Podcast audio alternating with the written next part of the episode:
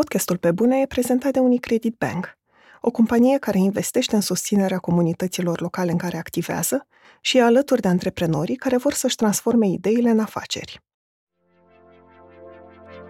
Când dai trei probe și nu le iei, e foarte dureros. Când dai 300 de probe și ai luat 10 din ele, se mai estompează un pic din durere. Tipul ăsta de gândire în anticipație e ceva care îți ucide bucuria de a trăi în prezent te bucuri de, de ce iese și ce iese poate, să fi, poate fi mult mai valoros sau mult mai special decât ce-ți imaginai. Sunt Andreea Vrabi și ascultați pe bune. Un podcast sincer, cu oameni creativi, despre cum au ajuns cine sunt și întrebările pe care și le pun.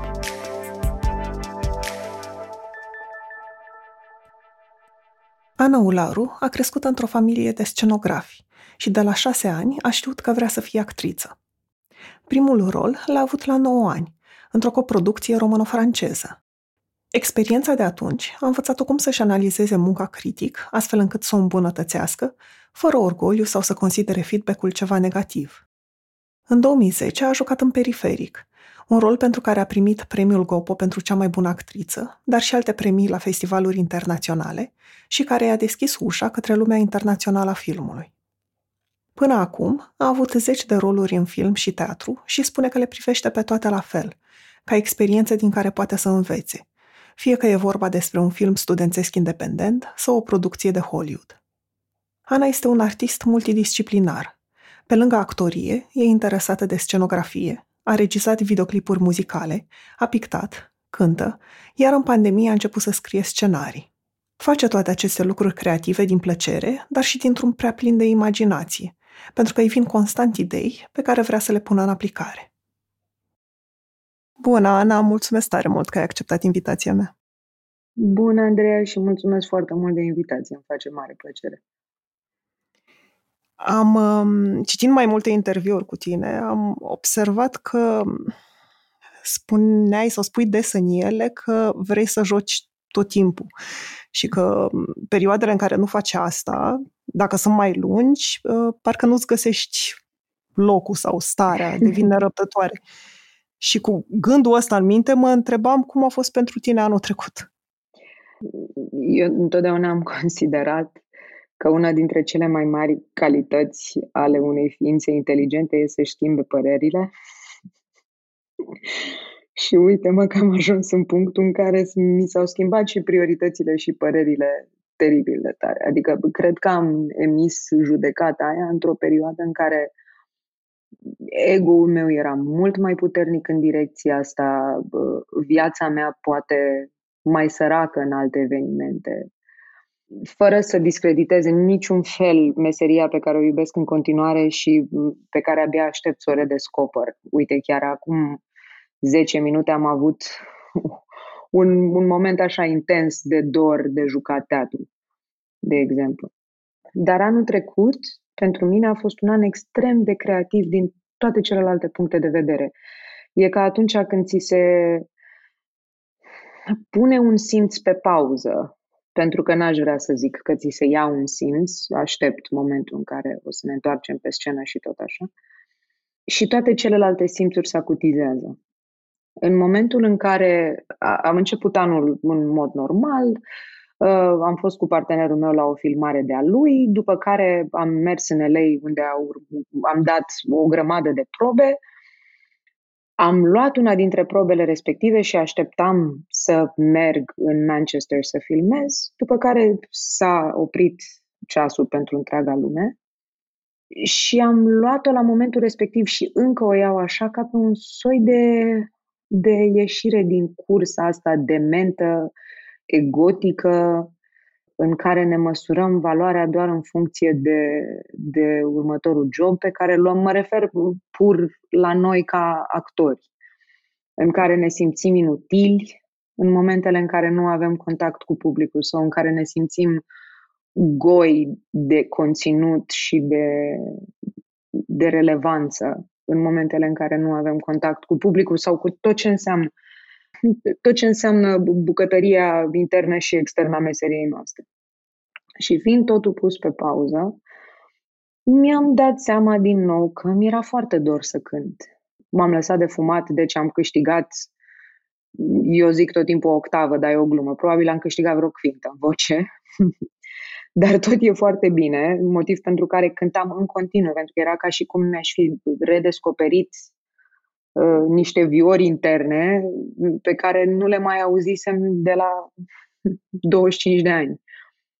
Iată, am redescoperit asta cu cântatul, am redescoperit, am mai pictat un pic, am scris, ceea ce mi se pare esențial. Am trecut peste un moment de frică, un moment de frică care a durat o viață întreagă, în care am fost tot timpul îmboldită să scriu, să scriu, să scriu scenarii. Și întotdeauna am zis sigur că da, sigur că da și am amânat la infinit pentru că ceva în în conceptul de a scrie 100 și ceva de pagini, de a avea o structură, de a avea un arc narrativ, de a avea niște arc, un arc de personaj, o, o, o gândire coerentă în sensul ăsta, mi se părea absolut înfiorător și mă demoraliza total. Și întâmplător și din fericire, în simbioza minunată dintre mine și partenerul meu și el trăise aceeași experiență în care întotdeauna pagina goală atunci când o întâlnești pentru prima oară și cursorul care pâlpâie, e o, îți dă o teamă îngrozitoare. Dar punându-ne creieri împreună, nu numai că am scris un scenariu, nu numai că a trebuit constant să ne întoarcem la el și să mai tăiem pentru că era atât de multă informație. A fost extrem de plăcut să facem toată documentarea pentru ce însemna scenariul respectiv și în întregul parcurs am mai venit, uh, am, ne-au mai venit cel puțin alte 5-6 idei. Dar în momentul în care scrii un scenariu, îi te dăruiești total. A fost foarte bizar când, după ce a trecut un pic uh, spaima inițială și s-au mai relaxat un pic granițele și tot așa, a fost foarte bizar când am primit prima probă. Când am avut de dat prima probă și mă gândeam, trebuie să învăț text? Eu? de altfel, realitatea mea de fiecare săptămână. Sunt obișnuită de câțiva ani de zile, cel puțin de când am avut șansa să uh, adulme cu un pic aer occidental de cinematografie.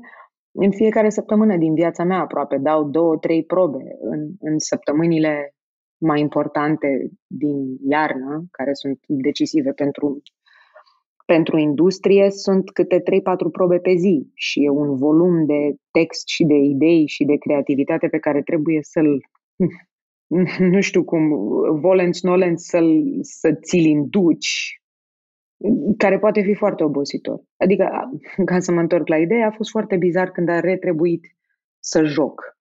Dar diverse alte forme de creativitate și diverse alte forme de structură și de organizare au intervenit la mine. Am, am început să am o, un alt tip de grijă de corpul meu, de exemplu. Am, mi-am dat și ne-am dat, de fapt, uh, tot felul de challenge-uri din asta de a face 100 de burpees pe zi, de exemplu. Burpees e exercițiul ăla în care sari și după aia pici în flotare și te ridici iar sari și nu știu ce.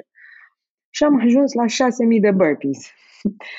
Dar toată rutina asta pe care ți-o impui ajunge până la urmă să te păstreze foarte sănătos, ba chiar să ieși un pic îmbunătățit. Din... Crezi că ai nevoie de, de, nu știu, de scuza pandemiei, într-un fel, ca să ajungi să faci lucrurile astea? M-am gândit deseori că aveam nevoie mulți dintre noi de scuza pandemiei ca să ne uităm un pic la ce fel de vieți trăim. M-am gândit deseori la asta și nu știu, sună în același timp de un răsfăț uh, și de o problemă de, știi cum e aia cu first world problem, îngrozitor. Privilegiu. Da, e chestia asta de privilegiu în care, vai, aveam nevoie de o ieșire din cursa de, șo- de șobolani și de nu știu ce. Da, dar uh, sunt oameni care au murit, sunt oameni care au suferit îngrozitor nu aș da niciuna dintre revelațiile, adică nu, nu, nu, nu aș da suferința lor pe niciuna dintre revelațiile mele. Aș fi preferat să am revelațiile astea mai târziu și să nu sufere nimeni și să nu, să nu existe atâta moarte și atâta tristețe și, și atâta diviziune, dar în același timp o mică întoarcere înăuntru, fără să devin mistică în vreun fel, sau poate deveni și un pic mistică. Era absolut necesară. Era absolut necesară să, să, să poți sta cu tine și să vezi ce se întâmplă, fără să te cheltuiești în jur. Noi, cei care am avut din răsputeri grijă de noi, care am urmat regulile cu sfințenie și ne-am ferit cât am putut și, Doamne Dumnezeule, sper să reușesc în continuare să mă feresc. Am, am trecut mai degrabă printr-o perioadă de vacanță în care a fost foarte plăcut să îți dai seama că de fapt te definezi mult mai multe lucruri decât ceea ce faci, unde ieși, ce vezi, ce, ce te face să pierzi timpul. Și asta devine o paranteză foarte importantă pentru mine. N-am înțeles niciodată expresia cu pierdutul timpului. Și știu că am avut conflicte în viața asta pe, pe subiectul ăsta, pentru că mi se pare că timpul e până la urmă singura unitate măsurabilă pe care o avem până îl pierdem definitiv. Și atunci nu știu cum funcționează și ce reset ți se dă și ce reîncarnări ai, dar până una alta, timpul e singura chestie pe care o avem. Așa că nu mi-am dorit niciodată să pierd timp. Nu mi-am dorit niciodată să, să las o oră să treacă. Știi? În același timp, pentru că am și citit de curând o carte despre valoarea statului degeaba, um, nu știu, ce ți se pare dificil în a sta degeaba o oră? Cred că atunci când ai gânduri neterminate și cred că atunci când ai nemulțumiri fundamentale, statul degeaba fără vreun soi de distracție externă poate să devină fără voia ta un moment catarctic și nu cred că e nimeni gata să aibă catarsisuri așa pe nepusă masa. Repet, mie nu mi s-a părut greu. Nu mi s-a părut greu. Nu am de ce fugi de mine în clipa asta. Îmi place foarte mult, am citit foarte mult în perioada asta, dar nu o, nu o consider o evadare. Din punctul ăsta de vedere nu consider citit o evadare, ci îl consider o, o consolidare. Mă simt, simt că mă hrănesc atunci când citesc. Nu simt că ofer nimic din mine. Ofer mai departe atunci când povestesc despre ce am citit. Nu știu, tot timpul m-am gândit că oamenii s-au văzut confruntați în perioada asta cu niște alegeri, cu, stai puțin, dar îmi place partenerul pe care l-am. De ce sunt cu omul de lângă mine? Îmi cunosc copiii.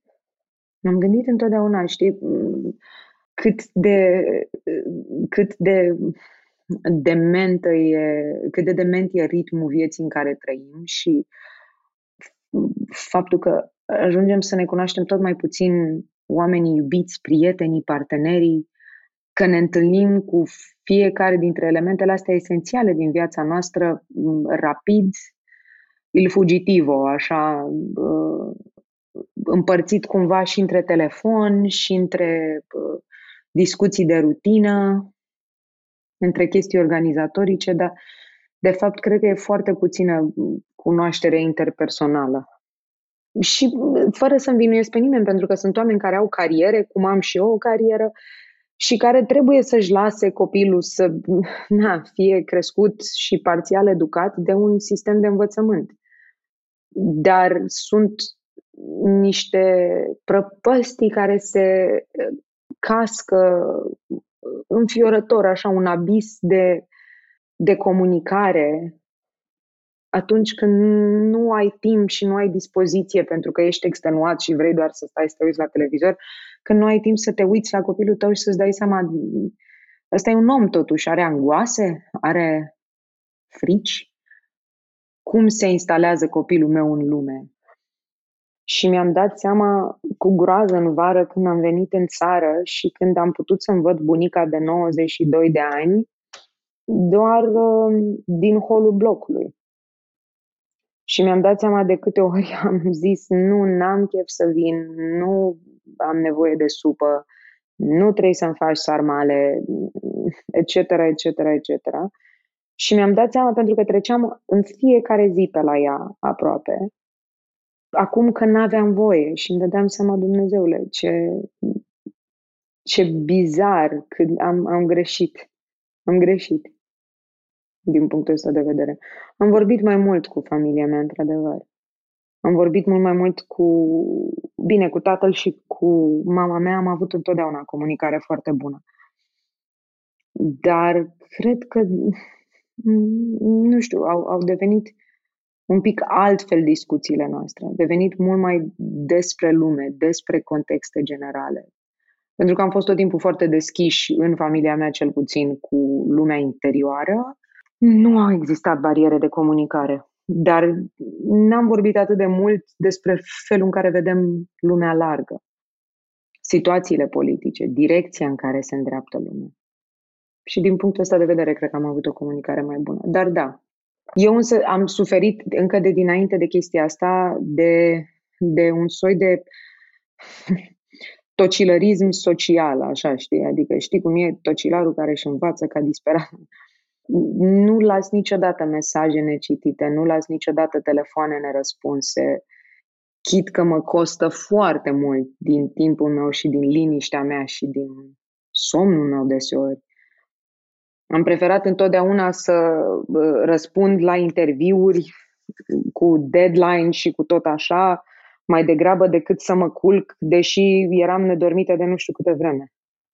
De ce? Adică ce spune asta despre tine? A, uh, probabil că se, sunt uh, na, copilul cu minte până la capăt. Și uh, cu foarte puțină grijă față de mine. Am fost, cred că ani de zile, într-un soi de iureș din asta în care spuneam, sigur că da, da, pot, da, sigur. Scurmetraj studențesc, șapte nopți de filmat, în timp ce eu am și deplasări și spectacole, sigur că da, pot, pot, pot. Cred că o să fac chestia asta în continuare, odată ce lumea se va întoarce, dar mm, nu știu dacă asta spune despre mine că am, am nevoie neapărat de afecțiune sau de confirmare externă sau că nu vreau să dezamăgesc sau pur și simplu că sunt lucruri pe care nu vreau să le ratez, de fapt.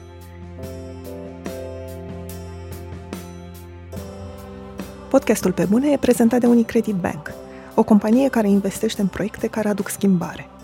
Acum 12 ani, Unicredit Bank a început să sprijine comunitatea creativă românească. Astăzi, continuă să ajute și să inspire oameni și inițiative cu impact pozitiv în comunitățile în care activează.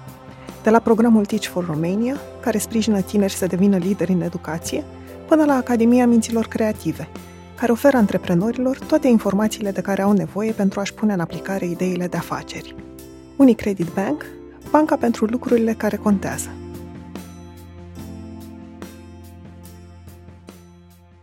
Ai, ai spus ceva pe la mm, începutul interviului și se leagă într-un fel de ideea de șanse neratate. Um, când am menționat eu că în multe interviuri spuneai că vrei să lucrezi tot timpul. Mi-ai spus că poate era o chestie de ego. Mă întrebam dacă, nu știu, și relația cu actoria ți-ai reevaluat-o într-un fel. Dacă te gândești la ce merită să faci Nu în perioada și... asta. Nu în perioada asta mi-am reevaluat relația cu, cu actoria și o reevaluez constant. Și faptul că nu suntem divorțate e o constantă declarație de dragoste. Parțial din ego mă gândeam, dar ego vine doar cu o anumită parte a meseriei, pentru că eu deseori fac meseria asta cumva foarte anonim sau în contexte care nu mă aduc cu pași mai aproape de Oscar. Înțelegi? Și nici nu ierarhizez niciodată. Adică fac cu exact aceeași plăcere o înregistrare voluntară pentru nu știu ce, cu un scurmetraj studențesc, cu uh, joburile mai faimoase și mai bine plătite. Și fără, repet, și cred în chestia asta cu tot sufletul, fără să ierarhizez câtuși de puțin eu mi-am reevaluat de foarte multă vreme relația cu actoria în sensul că mi-am dat seama că ce îmi place mie la actorie e actoria. Nu toate lucrurile alea care de fapt nu au legătură cu actoria. Și cu tot respectul, interviurile, ședințele foto, covoarele roșii, atenția și toate lucrurile astea sunt niște bonusuri absolut minunate. Dar ce îmi place mie la meserie e meseria. Foarte mult îmi place. O, văd ca pe matematica aia pe care n-am înțeles-o în liceu și pe care Uh, știi, asta e forma mea de matematică, e bucuria mea de a, de a rezolva probleme, de a rezolva ecuații din punctul ăsta de vedere, de a gândi strategic și funcțional a, a, pentru o altă persoană, de a inventa și e, e cea mai bună metodă pentru mine în momentul ăsta de a-mi folosi imaginația. Am foarte puțină vanitate când e vorba de meserie și foarte multă nevoie și dispoziție de a explora. Tot ce s-a întâmplat în perioada asta a fost să-mi dau seama că pot și alte lucruri și că e păcat să mă limitez și că e păcat să las niște zone în care probabil nu excelez. Probabil că nu excelez nici în actorie. Contează? Dacă pe mine mă face fericită să cânt un cântec, de ce să nu o fac? Dacă mă face fericită să scriu, de ce să nu o fac? Nu trebuie totul să ajungă în istoria artei și nu trebuie totul să ajungă premiat și nu trebuie totul plătit pe lumea asta. Unele lucruri sunt se plătesc singure atunci prin însăși realizarea lor. Și mi-am dat seama că mi-e foarte, foarte, foarte dor de scenă în perioada asta. Mult mai mult decât de platou.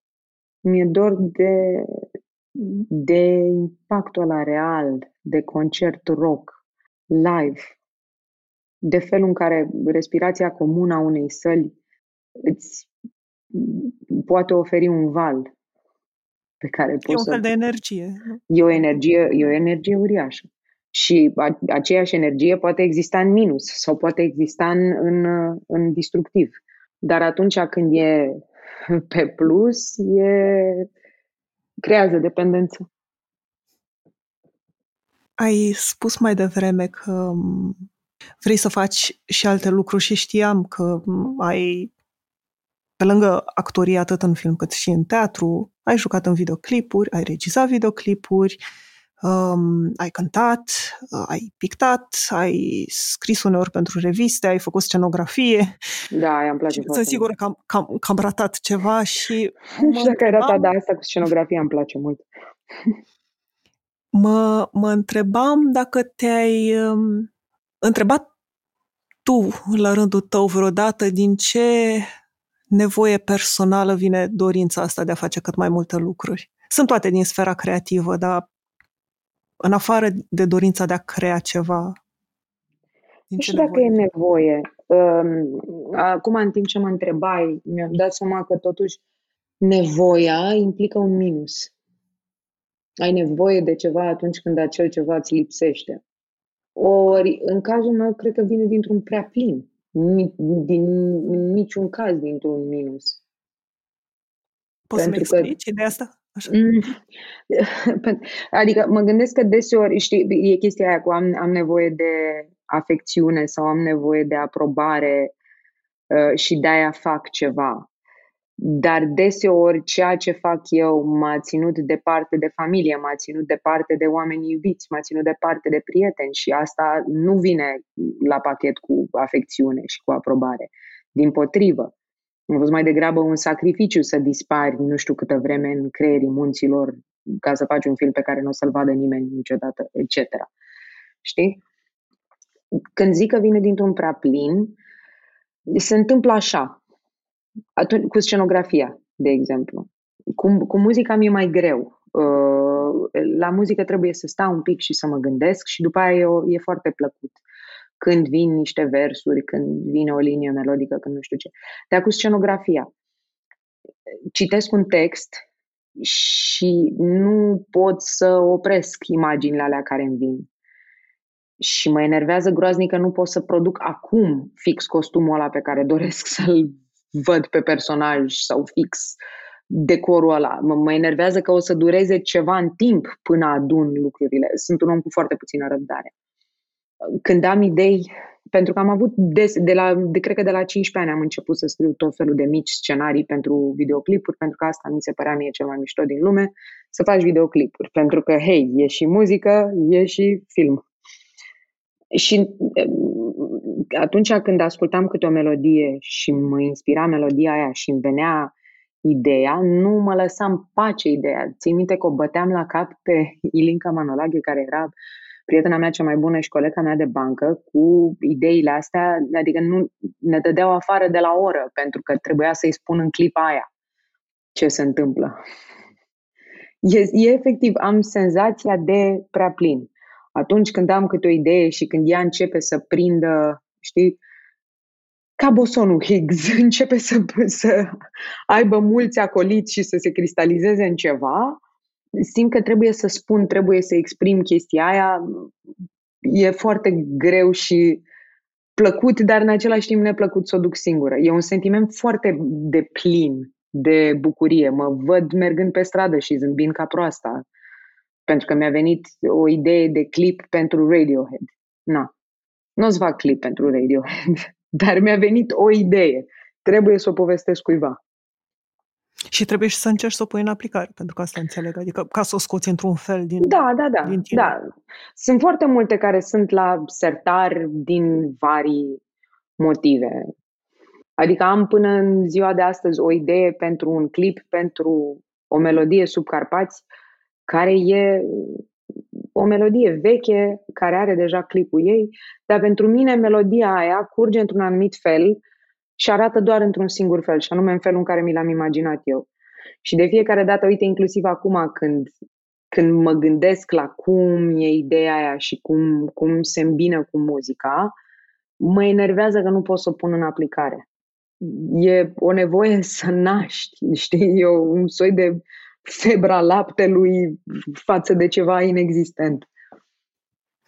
Eu, eu te întrebam, adică menționam um, și partea asta de a-ți pune ideile în aplicare, pentru că mă întrebam, ok, ai imaginea asta în minte, cum ar trebui să fie un videoclip, de exemplu, și ți se oferă șansa să îl și realizezi.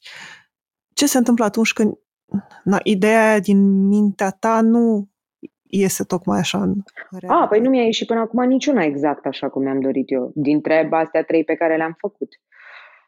Te adaptezi, se obișnuiește omul și spânzurat.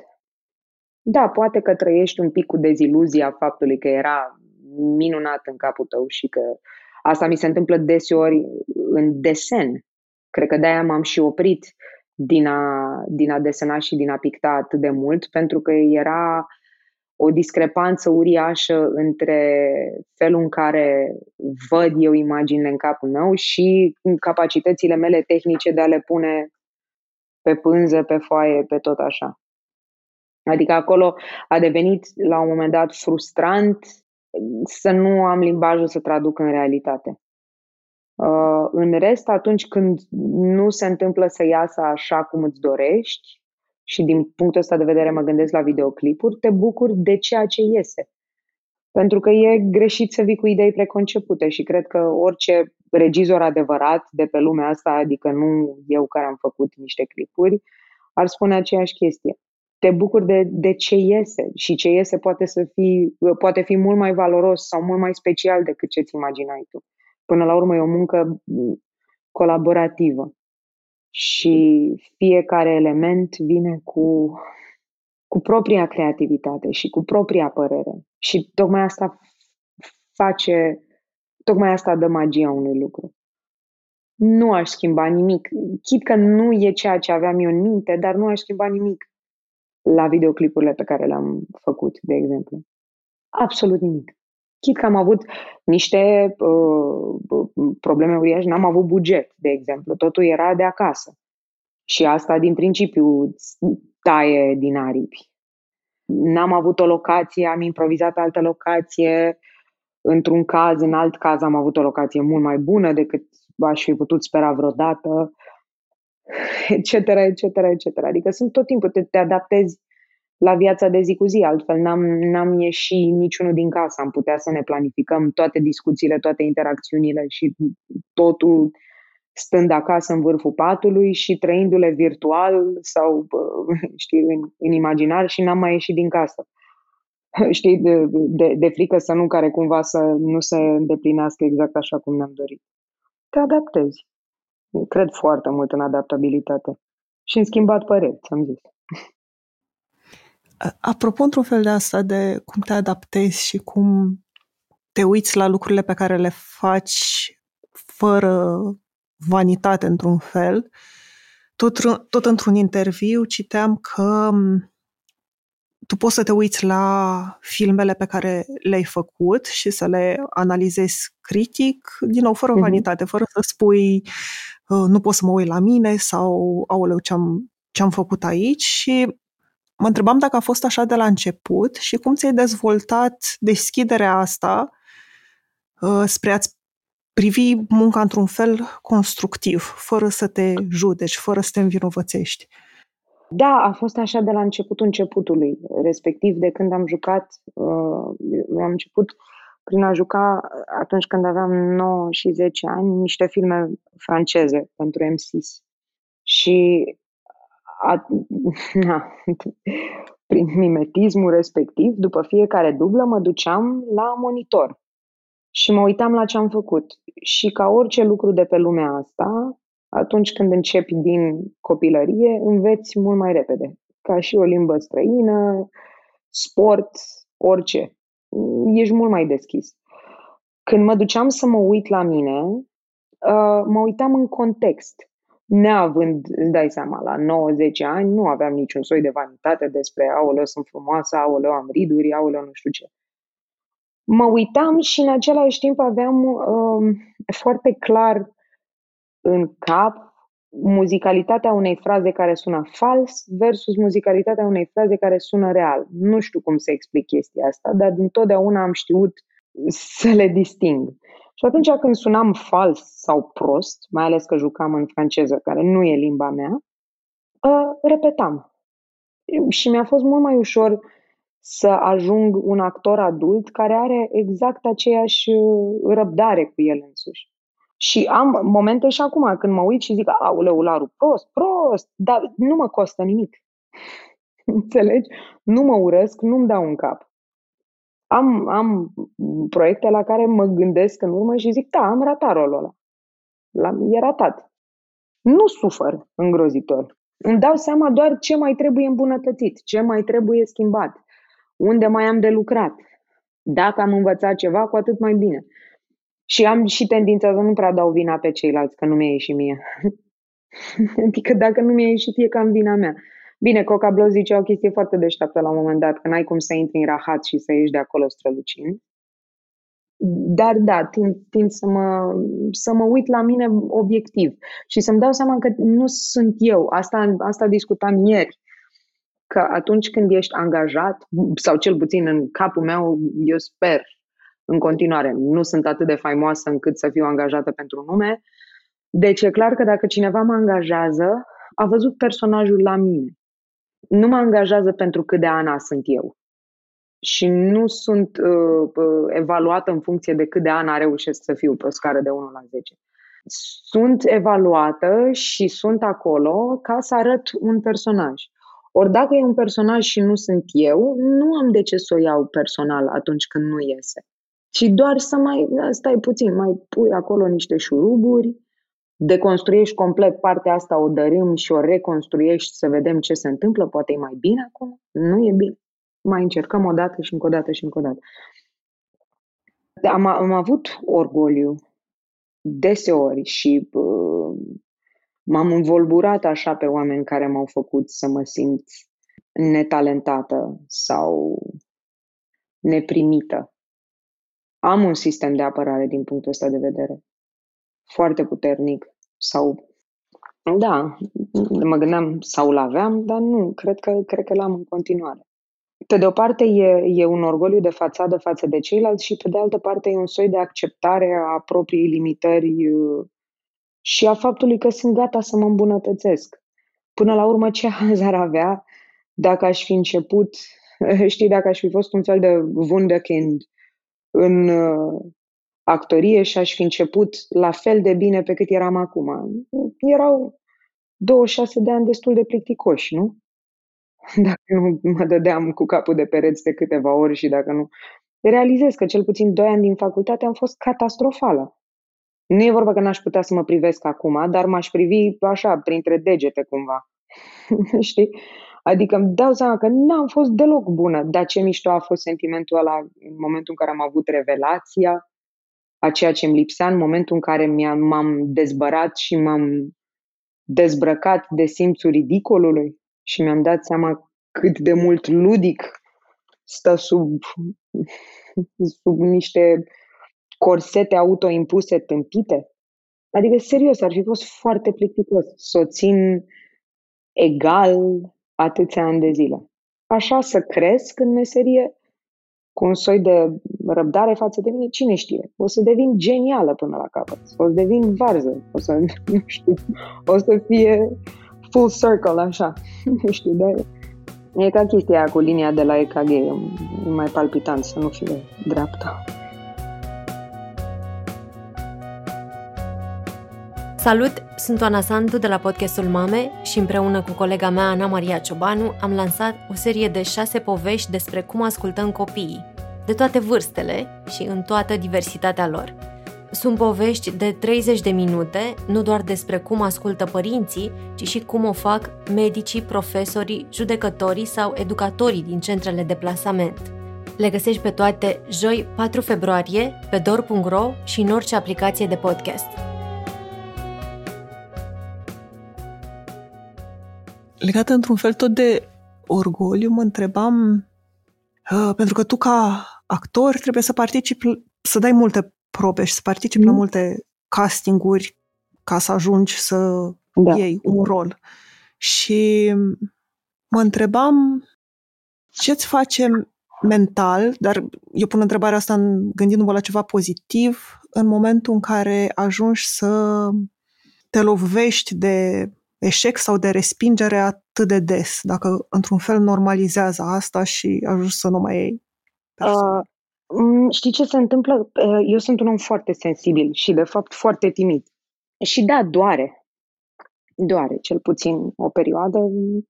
O iei cât se poate de personal, după care, de la un moment dat încolo, nu mai iei personal. Îți dai seama că sunt zeci de criterii care duc la alegerea unui actor sau nu. Și pot avea legătură cu o mulțime de factori. De la chimia pe care o ai cu partenerul, la faptul că ești prea înalt, prea scund, prea blond, prea puțin blond, adică are mult mai puțin legătură cu talentul tău.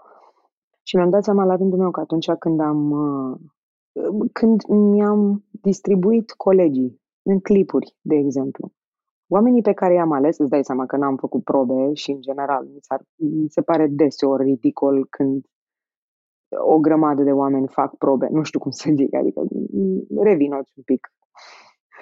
Nu ești, mă rog, asta e altă discuție. Mi-am dat seama că mi-am ales colegii pe care i-am ales, fără să consider ceilalți colegi și prieteni apropiați mai puțin talentați. Dar pentru ce vedeam eu acolo, mergea doar Letiția Vlădescu. O ador pe, pe prietena mea, Rodica Lazar. Mi-ar plăcea la nebunie să lucrez cu ea cât de curând, să o regizez, să mă regizeze, să tot așa. Dar pentru ce văzusem eu în clipul ăla era Letiția. Și asta e, nu e o judecată de valoare din niciun punct de vedere. Le consider în mod egal talentate și foarte talentate, de fapt. Dar da, mi-am dat seama că de foarte multe ori e vorba de o potrivire, e vorba de un spirit al, un, al unei forme de artă, care se poate regăsi mai mult într-un actor și mai puțin într-altul. Și asta o dată și a doua, când dai trei probe și nu le iei, e foarte dureros. Când dai 300 de probe și ai luat 10 din ele, se mai estompează un pic din durere îți dai seama că e un, un soi de loterie, că e un joc al numerelor, că la un moment dat îți vine rândul. A avut asta și vreun efect și în viața ta mai largă? Adică să-ți dai seama că lucrurile care uneori nu ies așa cum ți-ai imaginat, da. Că, nu știu, nu, nu e vina ta întotdeauna sau că A, nu, să le accepti mai ușor. Nu din punctul ăsta de vedere. Mi-am dat seama că de foarte multe ori ne luptăm și ne agățăm cu dinții de niște situații și de niște persoane și de niște contexte și ne luptăm total cu, cu soarta. Și după aia realizezi întotdeauna, știi cum e aia cu hindsight 2020, realizezi întotdeauna că de fapt nu era menit să fie și că există un soi de destin care încearcă din răsputeri să te țină din a nu face tâmpenia pe care urmează să o faci, dar dacă tu insiști foarte tare, bine, ia de aici consecințe. Și mi-am dat seama că de foarte multe ori au fost evenimente, relații, contexte, proiecte forțate. Și exact așa au mers, ca și cum ar fi fost forțate. Deci da, m-a ajutat din punctul ăsta de vedere să, să fiu un picuț mai relaxată și în viață. Sigur că am mai avut momente chiar în 2019 când am plâns de nervi când am luat o probă. Pentru că mi se părea absolut nedrept. Mi se părea că e scris pentru mine. După care am văzut un trailer și mi-am dat seama, nu, nu era scris pentru tine. De fapt, nu era. Mi-ai spus ceva înainte să dau drumul la înregistrare că te sperie să gândești lucrurile sau, mă rog, în cazul ăla noi vorbeam despre probe ca lucruri care ți-au ieșit. Da. Că s-a întâmplat să îți iasă. De ce? Nu știu, dar cred că tocmai am avut o revelație acum în timp ce vorbeam cu tine. exact în timp ce puneai întrebarea, cred că mi-a picat o fisă, care nu mi-a mai picat până acum niciodată în viața mea, deci iată, iată în exclusivitate. Când aveam eu 9 ani, ceva de genul ăsta, m-am apucat pentru prima oară de schi. Prietenii mei din copilărie schiau de la, nu știu, 3 ani, ceva de genul ăsta. Că ei erau niște profesioniști ai, pârși, ai pârtilor. Erau pârși, ca și mine, dar cu, cu totul altă fizicalitate și cu toate, adică erau obișnuiți. Eu nu prea am răbdare cu etapele intermediare din lucruri, dar îmi, îmi construiesc chestia asta chiar acum, învățând violoncel, e groaznic, dar e minunat. Și am construit o pârtie, știu că locuiam la vila uzina din Sinaia, care e fix vis-a-vis de Peleș și care are un deal, practic cobor pe niște scări ca să ajungi, e vechea uzina a Palatului și pe vremea aia se putea locui acolo prin Uniunea Cineaștilor, ceva de genul ăsta, nu mai țin. Și am construit o pârtie și o rampă pe zăpadă. Și am început să sărim și evident, repet, oameni care schiau de la 2-3 ani, care învățaseră să meargă concomitent, știi? Eu schiam la vremea respectivă de probabil două zile jumate. Și am sărit prima oară pe rampă, rampă destul de înaltă de altfel, binișor. A doua oară am sărit perfect, cu norocul începătorului, și a treia oară mi s-au învipt schiurile în zăpadă, am fost aruncată pe burtă, n-am mai putut să respir nu știu câtă vreme, m-am întors cumva pe spate și mă uitam la stele, o auzeam pe mama care tocmai ieșise din dinăuntru, din, din, ca de la, din vilă și țipa pe acolo și nu înțelegea ce se întâmplă și de ce m-am pus eu la trântă cu copiii ăștia care schiază de cu șapte ani mai mult decât mine în fiecare iarnă. Dar uite la un exemplu în care mi-a ieșit. Ba, de două ori mi-a ieșit foarte bine. Adică odată mi-a ieșit mediocru și odată mi-a ieșit superb. Pe care a treia oară și exact de asta mi-e frică.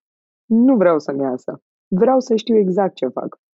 Vreau să am o partitură clară pe care o să o știu cu sfințenie și după aia, dacă mă apucă virtuozitatea, perfect. Dar știu exact pe ce mă sprijin. Dar ai momente în care, nu știu, sau ai, ai avut vreun rol în care să, care să simți că nu îi faci față în sensul că încă nu ai da. toate skillurile necesare a, nu, nu de stiluri. Am avut roluri în care n-am... Mi-a luat foarte mult până să descoper rolul respectiv. Pentru că e...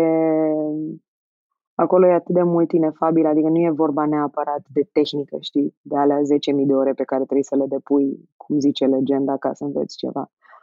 Acolo e vorba de niște disponibilități și niște deschideri pe care trebuie mai întâi să le descoperi ca fiind blocate ca să le poți debloca.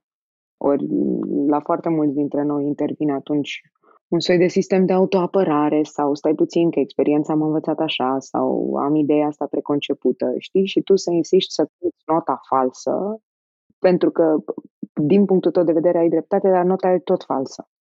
Uh, deci, da, mi s-a întâmplat chestia asta. Mi s-a întâmplat la carusel. Mi s-a întâmplat ca luni de zile să nu înțeleg nimic din personajul ăla. Și să, știi, să văd pe chipul lui Andrei Șerban un pic dezamăgirea și să mă ucidă chestia asta. Ca asta vreau să te întreb, cum stai, că e un disconfort, cum stai cu disconfortul ăsta? Cum înveți A, să stai exact. cu el și să-l accepti? Păi nu, nu prea l-accepti, aia nu prea l-accepti. Te lupți cu el și dacă nu te-ai luptat cu el și dacă l-ai accepta, plecăm toți acasă și nu se mai întâmplă nimic. Te lași scuturat de câteva ori, te mai scuturi singur de câteva ori și vezi ce mai pică din tine. Nu e plăcut atunci deloc. Nu e plăcut când n-ai un personaj și când nu știi încotro te îndrepti și când mai degrabă funcționezi așa din trei sertare jumate, în loc să inventezi ceva nou, e un sentiment de impostură înfiorător. Înfiorător. Și e, e un moment din ăla în care zici, mă las de meserie, pe care l-am avut în modul foarte sincer. Atunci, atunci știu că m-a durut foarte tare pentru că pentru că nu înțelegeam ce nu înțelegeam. Știi? Adică mă simțeam incapabilă, dar nu înțelegeam ce nu înțelegeam. Și rolul a crescut între timp. Nu, nu mă bat pe spate, nu zic că nu sunt nici pe departe perfectă, cum nu sunt în niciunele. Mă bucur de creștere, mă bucur de faptul că faptul că am trăit niște vieți între timp m-am bogățit și am bogățit rolul. Din tapiseria internă și ce mi s-a mai adăugat mie la interior s-a îmbogățit, a fost hrănit și rolul ăsta și altele. În același timp, nici nu prea puteam să trăiesc cu ideea că nu pot, pe care o mai avusesem odată. Mai avut odată la un spectacol senzația că nu pot, nu pot și, de fapt, spectacolul respectiv, după ce am trecut peste asta, ca atunci când alergi, știi? După ce treci peste momentul ăla de extenuare, vine un soi de, de boost care te mai ține alergând încă triplu. Și în momentul în care am, am vrut să renunț, atunci, la spectacolul ăla, nu neapărat la meserie, dar la spectacolul ăla, pentru că simțeam că nu înțeleg și nu pot. Și în momentul în care mi-am dat seama că pot, de fapt, de atunci simt că m-am născut din nou ca actriță. Și de atunci îmi place mult mai mult să joc. Cred că din clipa aia îmi place mult mai mult să joc și sunt cu mai puțină frică, mai multă plăcere. Mă gândeam acum, în, în timp ce vorbeai, că, nu știu, de multe ori, într-un fel, când ești introdusă sau introdusă într-un articol, într-un interviu, se menționează toate filmele pe care le-ai jucat sau experiența de la Hollywood și că ai jucat cu actori celebri sau în seriale populare și că poate unii oameni s-ar gândi că la astfel de reușite nu prea ai voie să mai ai nesiguranțe. A, deci, dar întrebam... bine să nu ai nesiguranțe. Scuză-mă că te-am întrerupt, dar mi s-ar părea, Doamne Dumnezeule, aia ar fi momentul în care te lași de meserie. Serios, dacă ai senzația că ai gata, ai terminat GTA-ul, ai terminat jocul și gata, de ce mai joci? Eu mă întrebam și dacă, mai ales după primele experiențe internaționale, la asta mă refer, dacă ai simțit într-un fel că cresc așteptările uh, atât ale tale de la tine, cât și ale celorlalți de la tine, că renumele ăsta, deși poate un, nu știu, un cuvânt uh, pretențios. Dar înțelegi ce vreau să spun? Mm. Că vine um, la pachet și cu un soi de așteptări false. Sau, nu, nu, la așteptările celorlalți ce nu m-am gândit niciodată. Pentru că în aceeași măsură mi s-a zis toată viața, nu știu, mai zicea cineva că mai scrie pe câte un forum sau mai descopeream ea ce mare actriță e și asta, ce nu știu ce. Mm, ce, ce să facem noi cu informația asta? ca să zic așa. Sau că așteptările celorlalți, stai mă, asta a jucat la Hollywood și mă duc să o văd și nu-mi place deloc. Și ce pot eu să fac cu informația asta până la urmă?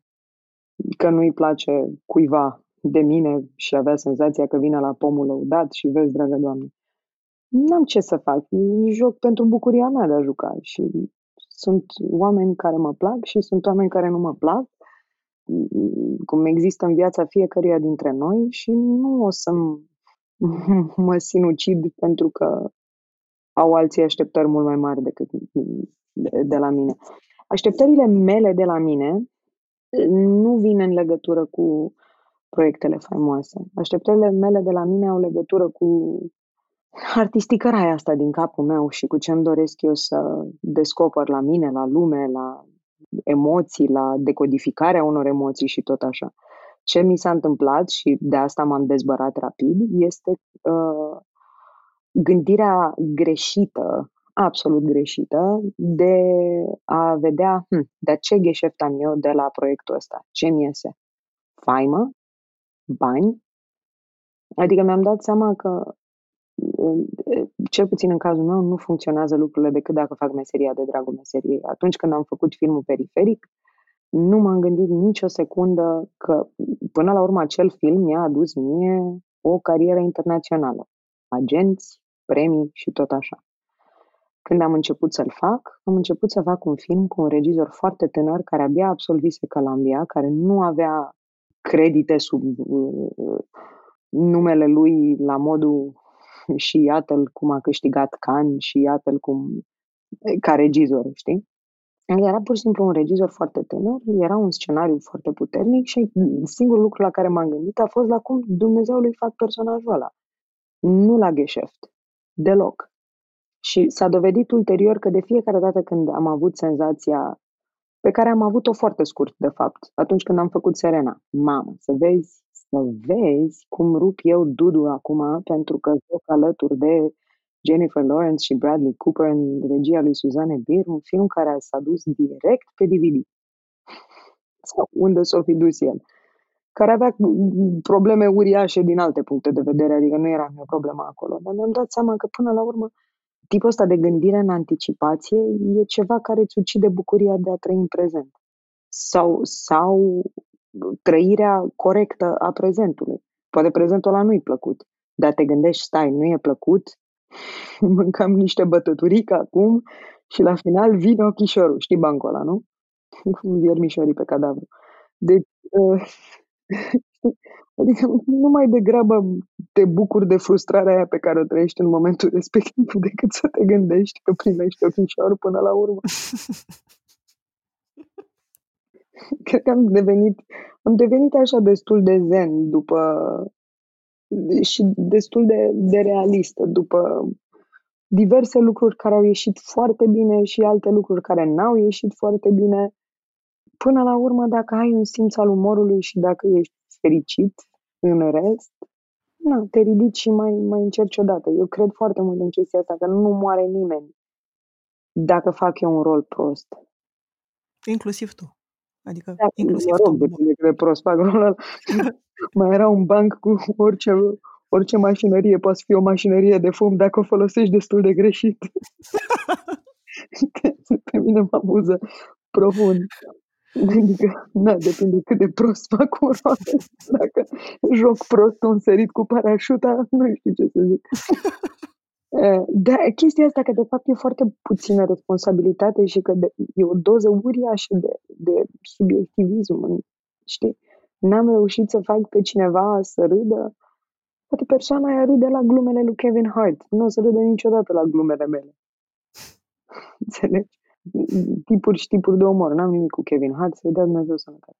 Da. Ce ți era foarte greu la început și a devenit treptat mai ușor în meseria asta și care e lucru care nu devine mai ușor orice îi face. E o lecție pe care simți că trebuie să o înveți de fiecare dată. Cred că mi-a devenit, stai să mă gândesc, deci cred că mi-a devenit mai ușor să fiu în fața oamenilor atunci când nu sunt în cea mai bună formă. Înțelegi? Pentru că, de fapt, fiecare început de repetiții, de filmări, de tot așa, fiecare început început E un moment în care toată lumea are emoții și în care toată lumea compensează un pic, toată lumea vine cu mult ego și uh, plusează, știi?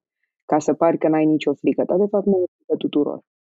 Și mi-a devenit mult mai ușor să nu mai fiu atât de bună la prima repetiție. Fără să-mi vină să mă sinucid după, știi? Păi da, și am dat o bâlbă și am greșit și am avut un spectacol mai prost în seara asta și tot așa.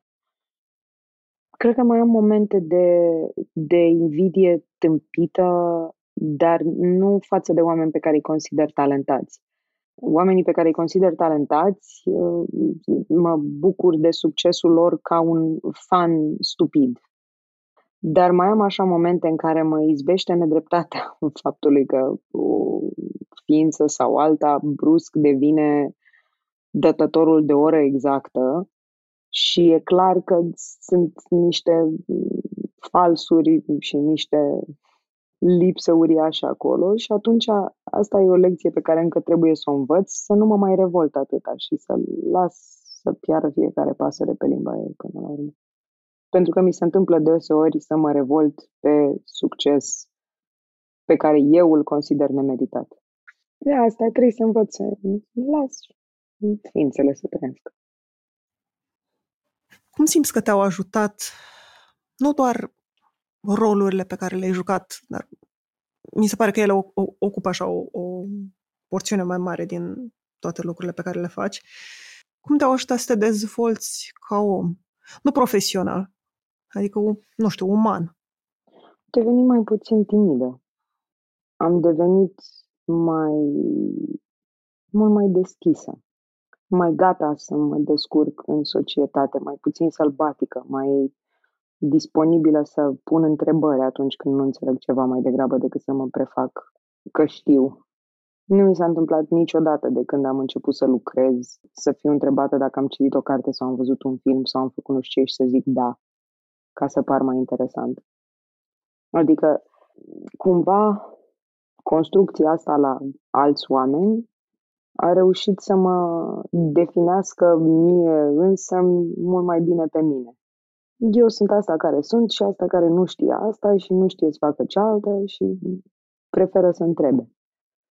Și cred că am devenit mult mai sociabilă și mai, mai iertătoare față de oameni, pentru că deseori, na, faci personaje pe care trebuie să le scuzi, pentru că nu sunt neapărat nu o să zic Maica Tereza, pentru că Maica Tereza e un personaj controversat, citește Christopher Hitchens.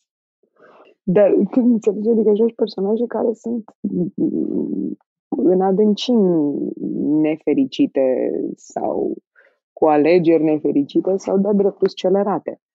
Și atunci, nu știu, te face să, în chestia asta să privești cu deseori stupid de multă deschidere frivolitatea umană. Da, aia e.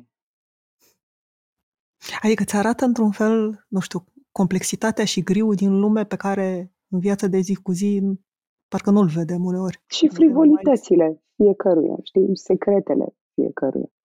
Faptul că până la urmă suntem toți niște entități care se izbesc și care încearcă în continuare să-și reconfigureze traseul în fiecare zi și să reacționeze și cu plăceri și bucurii ascunse și temeri ascunse și tot așa și cumva privesc chestia asta pe de o parte cu un interes morbid, pentru că mai am de furat pentru alte roluri și pe de altă parte cu compasiune.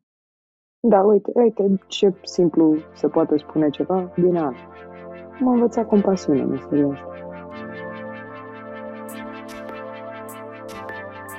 Mulțumesc că ne-ați ascultat!